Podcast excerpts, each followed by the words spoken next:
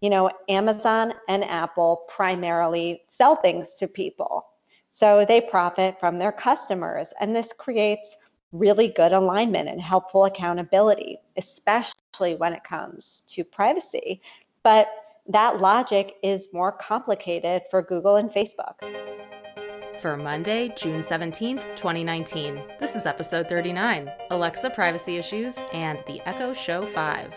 I spoke with Catherine Prescott, founder of VoiceBrew.com, all about privacy issues in the news from Amazon, Alexa to Apple and Google, and we focused also on the announcement of the new Echo Show 5.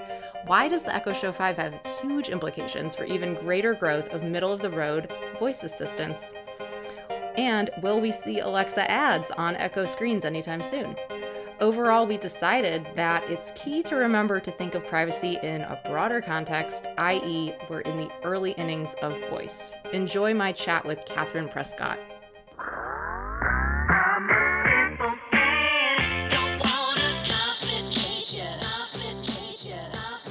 Welcome to the Beetle Moment Marketing Podcast, a short weekly exploration of marketing, technology, and career. I'm Emily Binder. I answer to no one, and I make this for you. Let's get on with the show.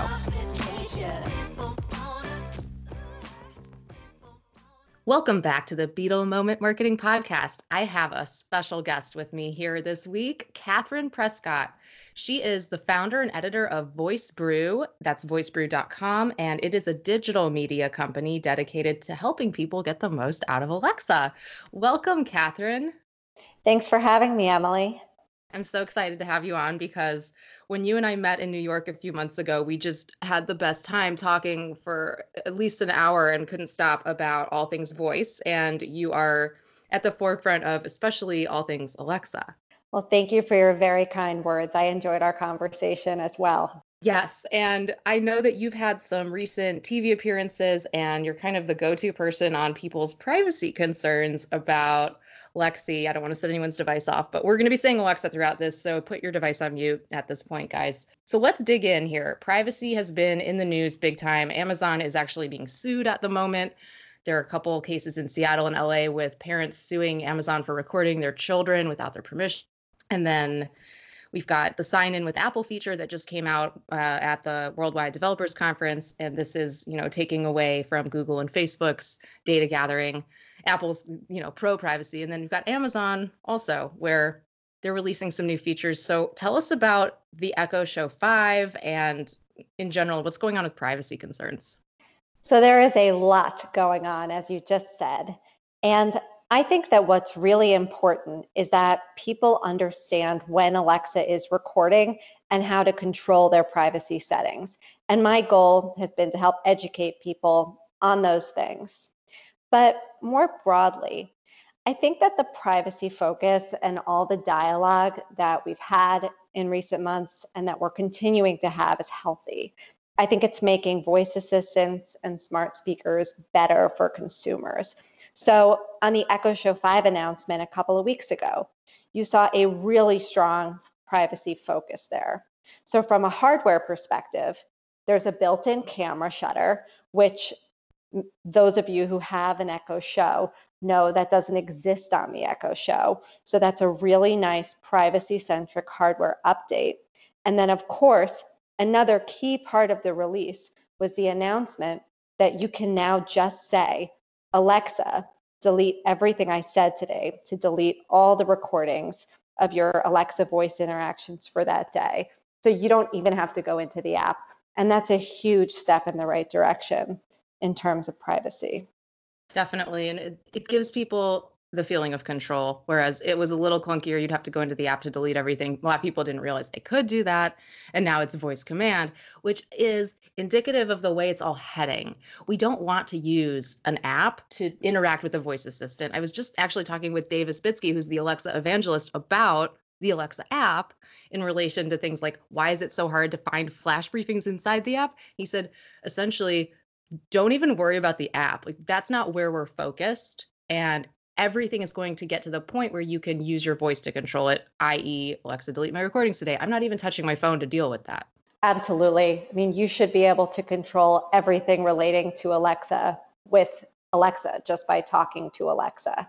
I think discoverability has a little ways to go. I mean, this is the ultimate challenge.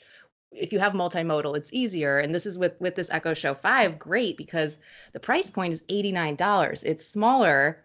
Oh, and then what the thing that's confusing, right, is that it's called the 5, but isn't it the same as the third generation? Like the 5 just is uh, in reference to that 5.5 inch screen.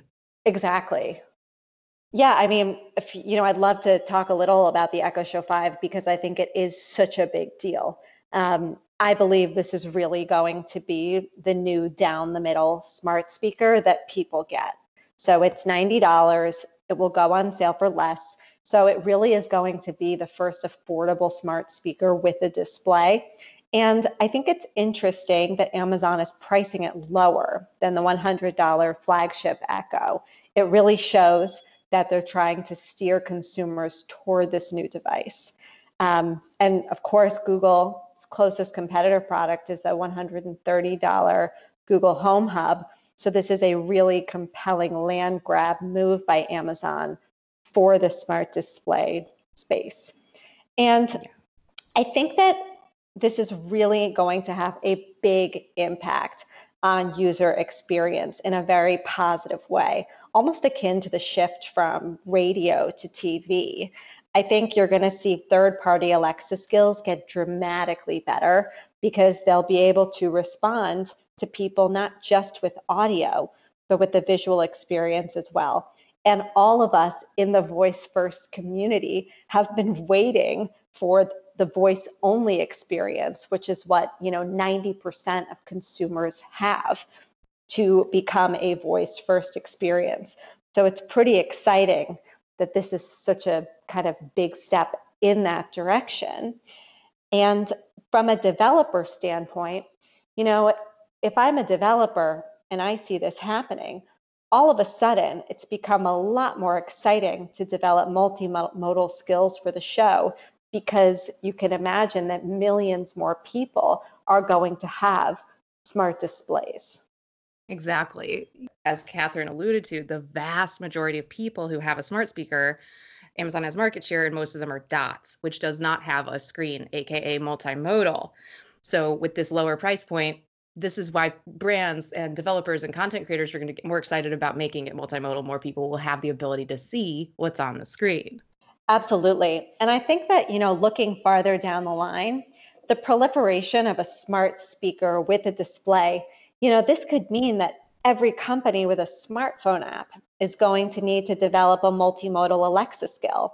You know, I think that consumers will likely start to expect to be able to access brands and their services via smart displays in addition to web and mobile. So Kayak, Airbnb, Twitter, you know, they'll all need to have one potentially in the not too distant future. Oh, um, yeah. Love to hear your thoughts on that, Emily. I, I completely agree. No, this is what I tell clients. Anybody who has a brand needs a presence, even if it's something simple. If you're not there, you can't control the search results or whether your brand does or does not appear. When somebody's looking for whatever it is, toothpaste, a local barber shop, somebody to come fix my air conditioning. You have to have a strategy for that. And you know, look at Uber, Domino's, especially for things that are on demand, whether that's food delivery or emergency kind of urgent needs, services. That's that's even a bigger use case than just your typical discoverability about like just product research. Absolutely. I mean, I think the Echo Show 5 has a lot of important implications when it comes to monetization on Alexa. And when you think about voice commerce, it really solves one of the biggest holdbacks because the smart display lets consumers browse products they want to buy just by asking Alexa. And this is an infinitely better experience than listening to Alexa read out product details. Yeah, you're right. And I keep I forget that so many people just have the audio only experience because I've got shows, I've got home hubs, I've got screens everywhere. You know, I'm always testing different devices. So to me, it's been multimodal for so long, but it's really hard when you don't have the screen too. And I mean, I almost didn't want to say that. It's like I voice is not all powerful, but multimodal is all the more powerful. So we talk about brand visual identity and sonic identity. You do need both. Visual is not going away. We are very visually wired. Um, And I think, you know, you make a great point here about people will be able to afford more of these devices. They'll be in more rooms in the house. It will start to take up more of that time. Like it will take away from the smartphone screen time and it will be more of these interactions happening with the Echo. Absolutely. And I wonder if down the line, broadly adopted smart displays will pave the way for advertising. Again, love to hear what you think uh, about this, Emily. But you know, I know Amazon has said there are no plans for Alexa voice ads, but a smart display would allow Amazon and third-party Alexa skills to display advertising in a much less intrusive way than voice ads. So maybe Alexa display ads will come sooner than we think. I could see that happening. I do think that Facebook is the company that typically goes back on its word and asks forgiveness, not permission. Amazon has for a long time said there will not be ads. I'm more inclined to believe them. Maybe they'll redefine what an ad is. I could see little banner ads maybe on these uh on like the Echo Show 5 maybe at some point, but I think what's more likely from an advertising perspective is more of a sponsored content and things like sponsor a flash briefing. You know, that's not considered an ad, but it is mm-hmm. advertising. And then if you look really down the road, what do you do to get the voice assistant to prefer your brand to recommend you? There might be a, a way to pay for that as just being the, the preferred response, the, the search result that is read out loud or shown. Yeah, that's a great point. Yeah, I just, I guess this whole conversation really goes back to privacy.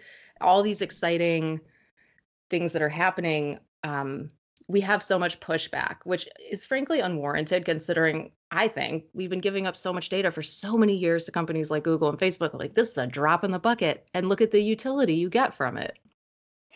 Yeah. I mean, I think one of the really interesting things that we're starting to see is that tech giants are shifting toward a privacy as a feature kind of mindset. And almost it feels like they're competing for who can do the best job.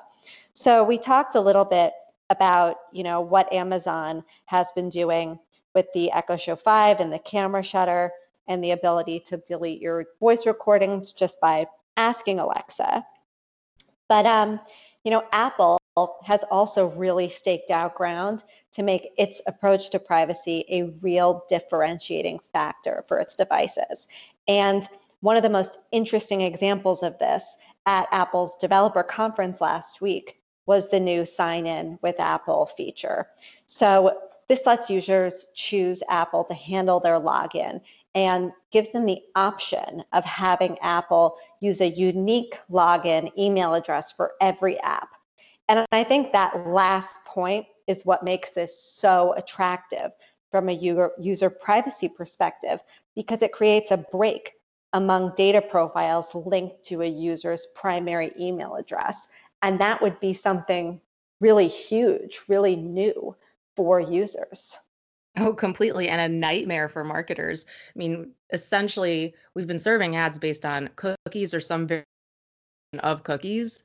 And when that data is gone, what are you going to do? You're going to have to make a better product and have some other device get a relationship with the consumer because you're not going to be able to just track them around. Yeah, and look, this goes back to the business model and alignment point, which you and I have talked about in the past, Emily. You know, Amazon and Apple primarily sell things to people. So they profit from their customers. And this creates really good alignment and helpful accountability, especially when it comes to privacy. But that logic is more complicated for Google and Facebook which offer a free product to users in exchange for using user data to serve up ads. And you know, Google's pitch has been different from Amazon and Apple's pitch. Google's has been more like, you know, look, we provide all of these amazing services to you for free. And in exchange, we're going to collect your data. And we think that's a trade off worth making. That's right. I love that point about alignment. I mean that that kind of implies who cares about privacy because are they trying to sell something or are they trying to grab your data? And then of course Apple wants to give you more privacy. We'll see what Amazon does. What do you see coming down the pike as far as we've got this indication here with the Echo Show 5, Amazon's going to start caring more about privacy or at least making it a priority. are there any things that you see with with these devices and Amazon where they might even like make a greater effort toward privacy to kind of dissuade people from being so concerned and suing them over everything? You know, I think it's important to think of some of these this whole privacy dialogue in terms of a broader context, which is that we are still in the very early innings of voice assistants and smart speakers. And there will always be some people who are hesitant to adopt a new technology for various reasons. You know, when, when e commerce first came around, a lot of people didn't want to put their credit card info into a website because they just didn't trust that. But as e commerce became more convenient with things like free shipping coming into the mix, eventually most people got over their fears. And I think that as voice assistants get better and better across a lot of dimensions, including privacy, you'll see that a lot of people who are some of the holdouts will start to get over their fears. I agree. It'll be a good thing. Uh, these are really beneficial technologies for everybody. So you guys, if you haven't checked out Catherine's website yet, it's voicebrew.com. She is an incredible resource about all things Alexa. Just tons of incredible content there. Like I'm always tweeting out all your like how to set up an Alexa routine. It's really helpful. So voicebrew.com. Tell people where they can find you or get in touch with you. So voicebrew.com, as Emily said, please sign up for my weekly newsletter. I'll send you one great tip each week on something you can do with Alexa. And then follow Voice Brew on Instagram or Voice Brew, and you can follow me on Twitter. I'm KB Prescott. Fantastic. Thank you so much, Catherine. And I can't wait to see you at the Voice Summit in July. Can't wait to see you too, Emily. Oh, everybody, by the way, if you don't have tickets for the Voice Summit yet, use my promo code EB92. That's all caps, EB92 for 15% off. You can get tickets to the Voice Summit July 22nd through 25th and we will see you there. Hey, do you have an Amazon Echo device? Then you have to take advantage of Flash Briefing, the short daily news offering on Alexa. It's free and easy to set up. You can catch my daily briefing, the Voice Marketing Flash Briefing Daily Beetle Moment, by going to bit.ly slash Beetle Flash. That's bit.ly slash B E E T L E Flash, all lowercase. Or just search Amazon or your Alexa app for Beetle Moment Voice Marketing. My goal with this flash briefing is to fracture Alexa's rubric. Come check it out. Brought to you by our friends at Pippa. Pippa is the simplest, smartest way to share your podcast. Visit beetlemoment.com forward slash P I P P A to get a $25 Amazon gift card when you sign up. And we thank Pippa very much for their support of the show. For more about the show or to consult with me, visit beetlemoment.com. Tweet me at Emily Binder. I'd love to hear from you. Thank you again for listening. I'll see you next week.